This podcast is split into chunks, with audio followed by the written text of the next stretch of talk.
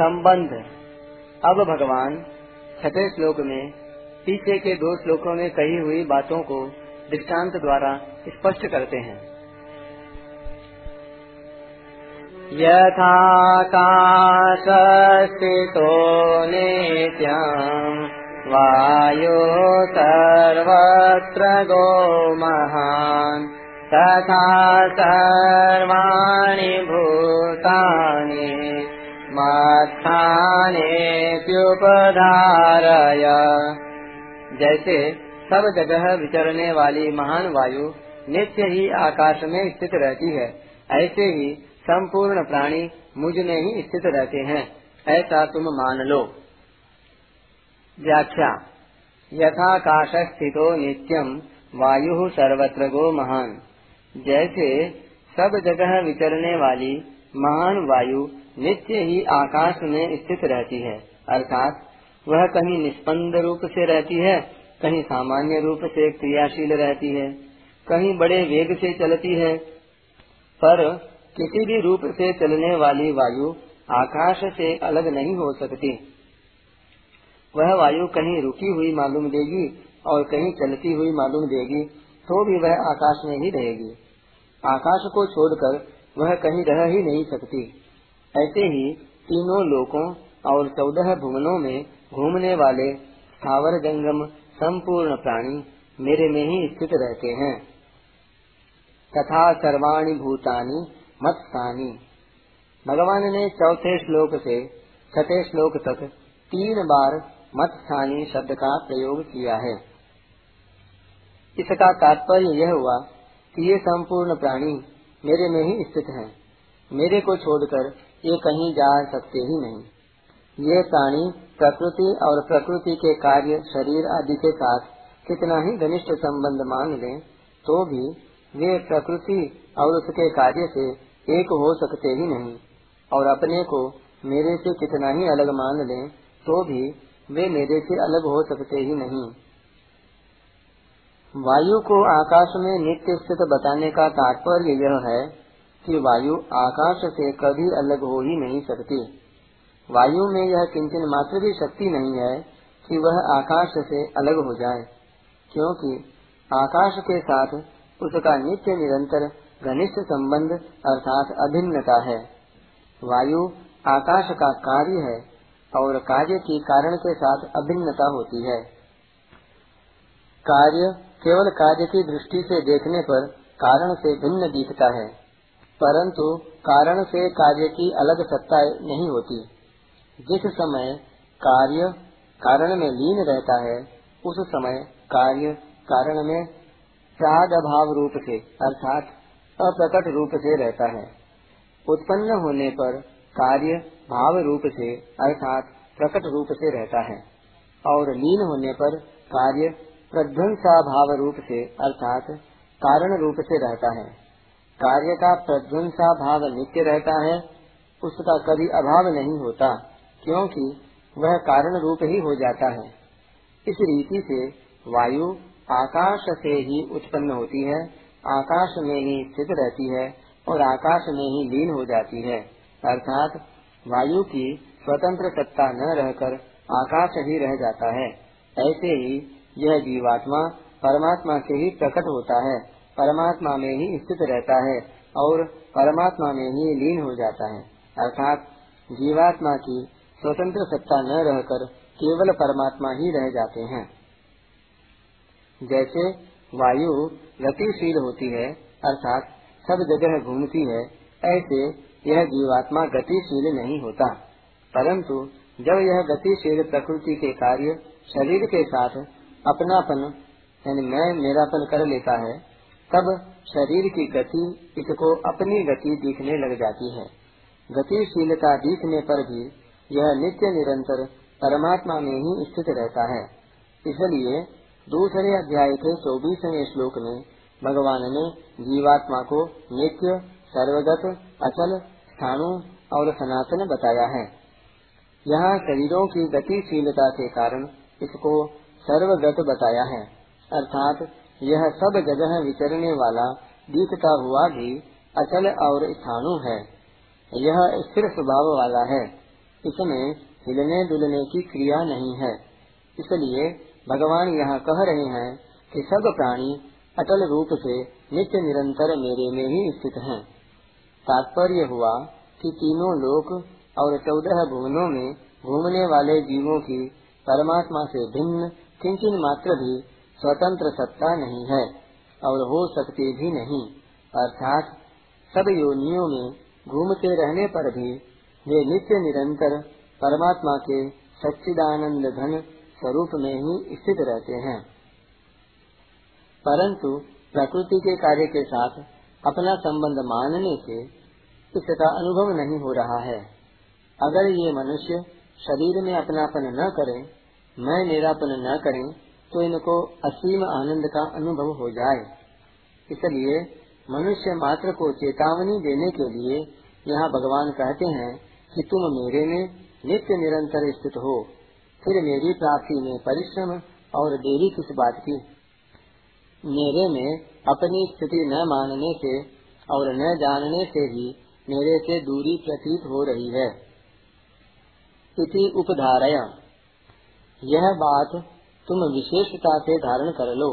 मान लो कि चाहे स्वर्ग का समय हो, यानी सृष्टि का समय हो, चाहे प्रलय का समय हो, अनंत ब्रह्मांडों के संपूर्ण प्राणी सर्वथा मेरे में ही रहते हैं।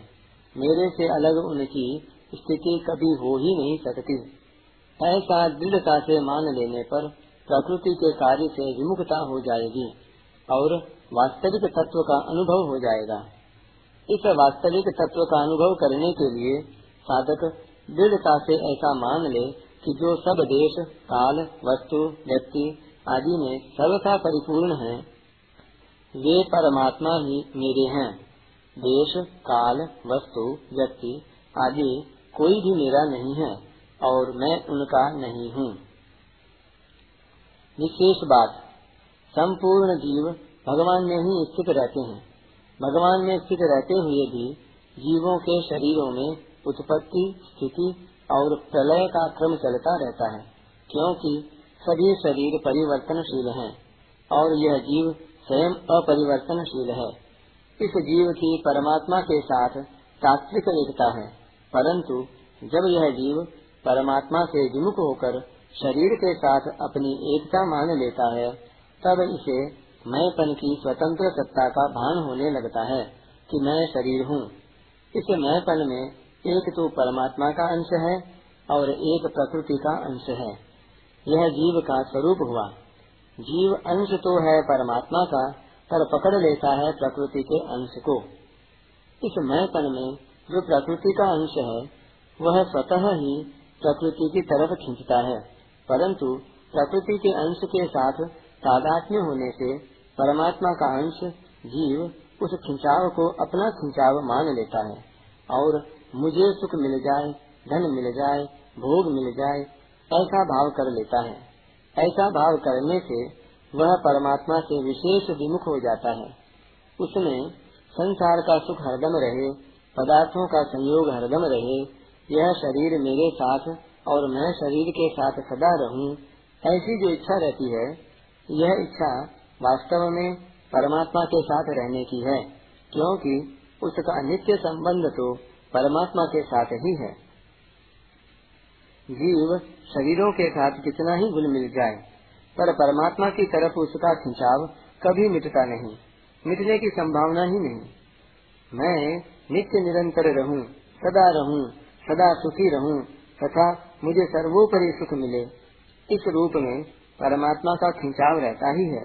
परंतु उससे भूल यह होती है कि वह जड़ अंश की मुख्यता से इस सर्वोपरि सुख को जड़ के द्वारा ही प्राप्त करने की इच्छा करता है।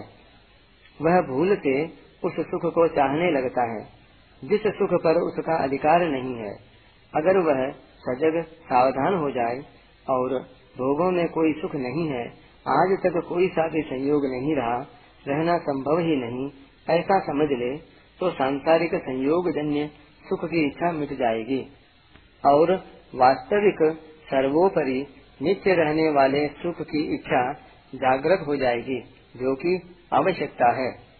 यह आवश्यकता जो जो जागृत होगी क्यों ही क्यों नाशवान पदार्थों से विमुखता होती चली जाएगी। नाशवान पदार्थों से सर्वथा विमुखता होने पर मेरी स्थिति तो अनादिकाल से परमात्मा में ही है, इसका अनुभव हो जाएगा। परिशिष्ट भाव। जैसे वायु आकाश से ही उत्पन्न होती है, आकाश में ही स्थित रहती है तथा आकाश में ही लीन हो जाती है, अर्थात आकाश को छोड़कर वायु की स्वतंत्र सत्ता है ही नहीं। ऐसे ही संपूर्ण प्राणी भगवान से ही उत्पन्न होते हैं। भगवान में ही स्थित रहते हैं तथा भगवान में ही लीन हो जाते हैं। अर्थात भगवान को छोड़कर प्राणियों की स्वतंत्र सत्ता है ही नहीं। इस बात को साधक दृढ़ता से स्वीकार कर ले तो उसको सब कुछ भगवान ही हैं। इस वास्तविक तत्व का अनुभव हो जाएगा। इस श्लोक को समझने के लिए कार्य कारण भाव जैसा ठीक बैठता है, वैसा विवर्तवाद ठीक नहीं बैठता। विवर्त का अर्थ है विरुद्ध बर्ताव, जो नहीं है और दिखता है। जैसे रस्सी में सांप दिखना, यह विवर्तवाद है। विवर्तवाद में दो सत्ता होना आवश्यक है। जैसे रस्सी और उसमें दिखने वाला सांप, दोनों की अलग अलग व्यावहारिक और प्रातिभाषिक सत्ता है। परंतु गीता के इस श्लोक में आकाश और वायु का दृष्टांत दिया गया है, जो दोनों एक ही व्यावहारिक सत्ता है। तात्पर्य है कि रस्सी में सांप की तरह आकाश में वायु अध्यस्त नहीं है, अथवा आकाश में वायु की प्रतीति मात्र नहीं है। प्रत्युत, वायु आकाश का कार्य है। कार्य की कारण के साथ अभिन्नता होती है, अर्थात कार्य और कारण की एक सत्ता होती है। जैसे सोना और उसका कार्य गहने दोनों की एक सत्ता है। अतः जैसे सोना और गहने दोनों में तत्व से एक सोना ही सोना है, ऐसे ही परमात्मा और संपूर्ण प्राणी दोनों में तत्व से एक परमात्मा ही परमात्मा है। इसी बात को गीता ने वासुदेव सर्वम और सदसत चाहम पदों से कहा है, जो गीता का खास सिद्धांत है। विवर्तवाद सिद्धांत नहीं है, प्रत्युत संसार में सत्यत्व बुद्धि हटाने का एक साधन है। अगर वायु स्पंदित हो तो वायु में आकाश है और आकाश में वायु है। अगर वायु स्पंदित न हो तो न वायु में आकाश है, न आकाश में वायु है। अर्थात आकाश ही आकाश है। दूसरे शब्दों में, जब तक वायु की स्वतंत्र सत्ता की मान्यता है, तब तक आकाश में वायु और वायु में आकाश है। परंतु तात्विक दृष्टि से देखें तो न आकाश में वायु है, न वायु में आकाश है, अर्थात आकाश ही आकाश है। इसी तरह तात्विक दृष्टि से न परमात्मा में प्राणी है, न प्राणियों में परमात्मा है, अर्थात परमात्मा ही परमात्मा है। इस श्लोक में वायु के लिए दो पद आए हैं। सर्वत्र गह और महान। इससे यह समझना चाहिए कि जीवात्मा भी संसार की दृष्टि से, प्रकृति के संबंध से चौरासी लाख योनिया, तीन लोक, चौदह भुवन आदि में घूमने के कारण सर्वत्र गह है। महान पद से अनंत ब्रह्मांडों के सभी जीव जीव समुदाय समझना चाहिए। जैसे वायु नित्य ही आकाश में स्थित रहती है, अर्थात वायु का आकाश के साथ नित्य संबंध है। ऐसे ही जीव मात्र का परमात्मा के साथ नित्य संबंध, नित्य योग है।